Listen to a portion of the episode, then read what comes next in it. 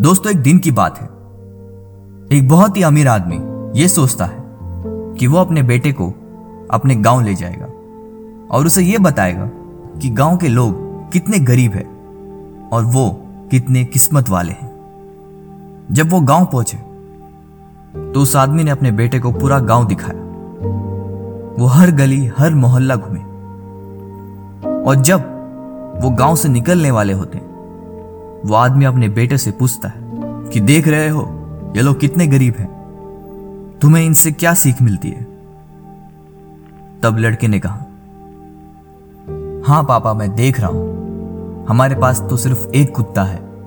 इनके पास चार है। हमारे पास स्विमिंग पूल है। इनके पास नदी है। हम रात को लाइट्स जला के सोते हैं। इनके पास तारे हैं। हम खाना खरीदते हैं। या अपना खाना खुद उगाते हैं। हमारे पास पत्थर की दीवारें हैं, हमारी रक्षा के लिए। इनके पास दोस्त हैं। हमारे पास इंसाइक्लोपीडिया है। इनके पास बाइबल है।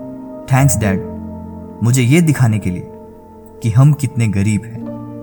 और फिर वो दोनों वहाँ से चले जाते।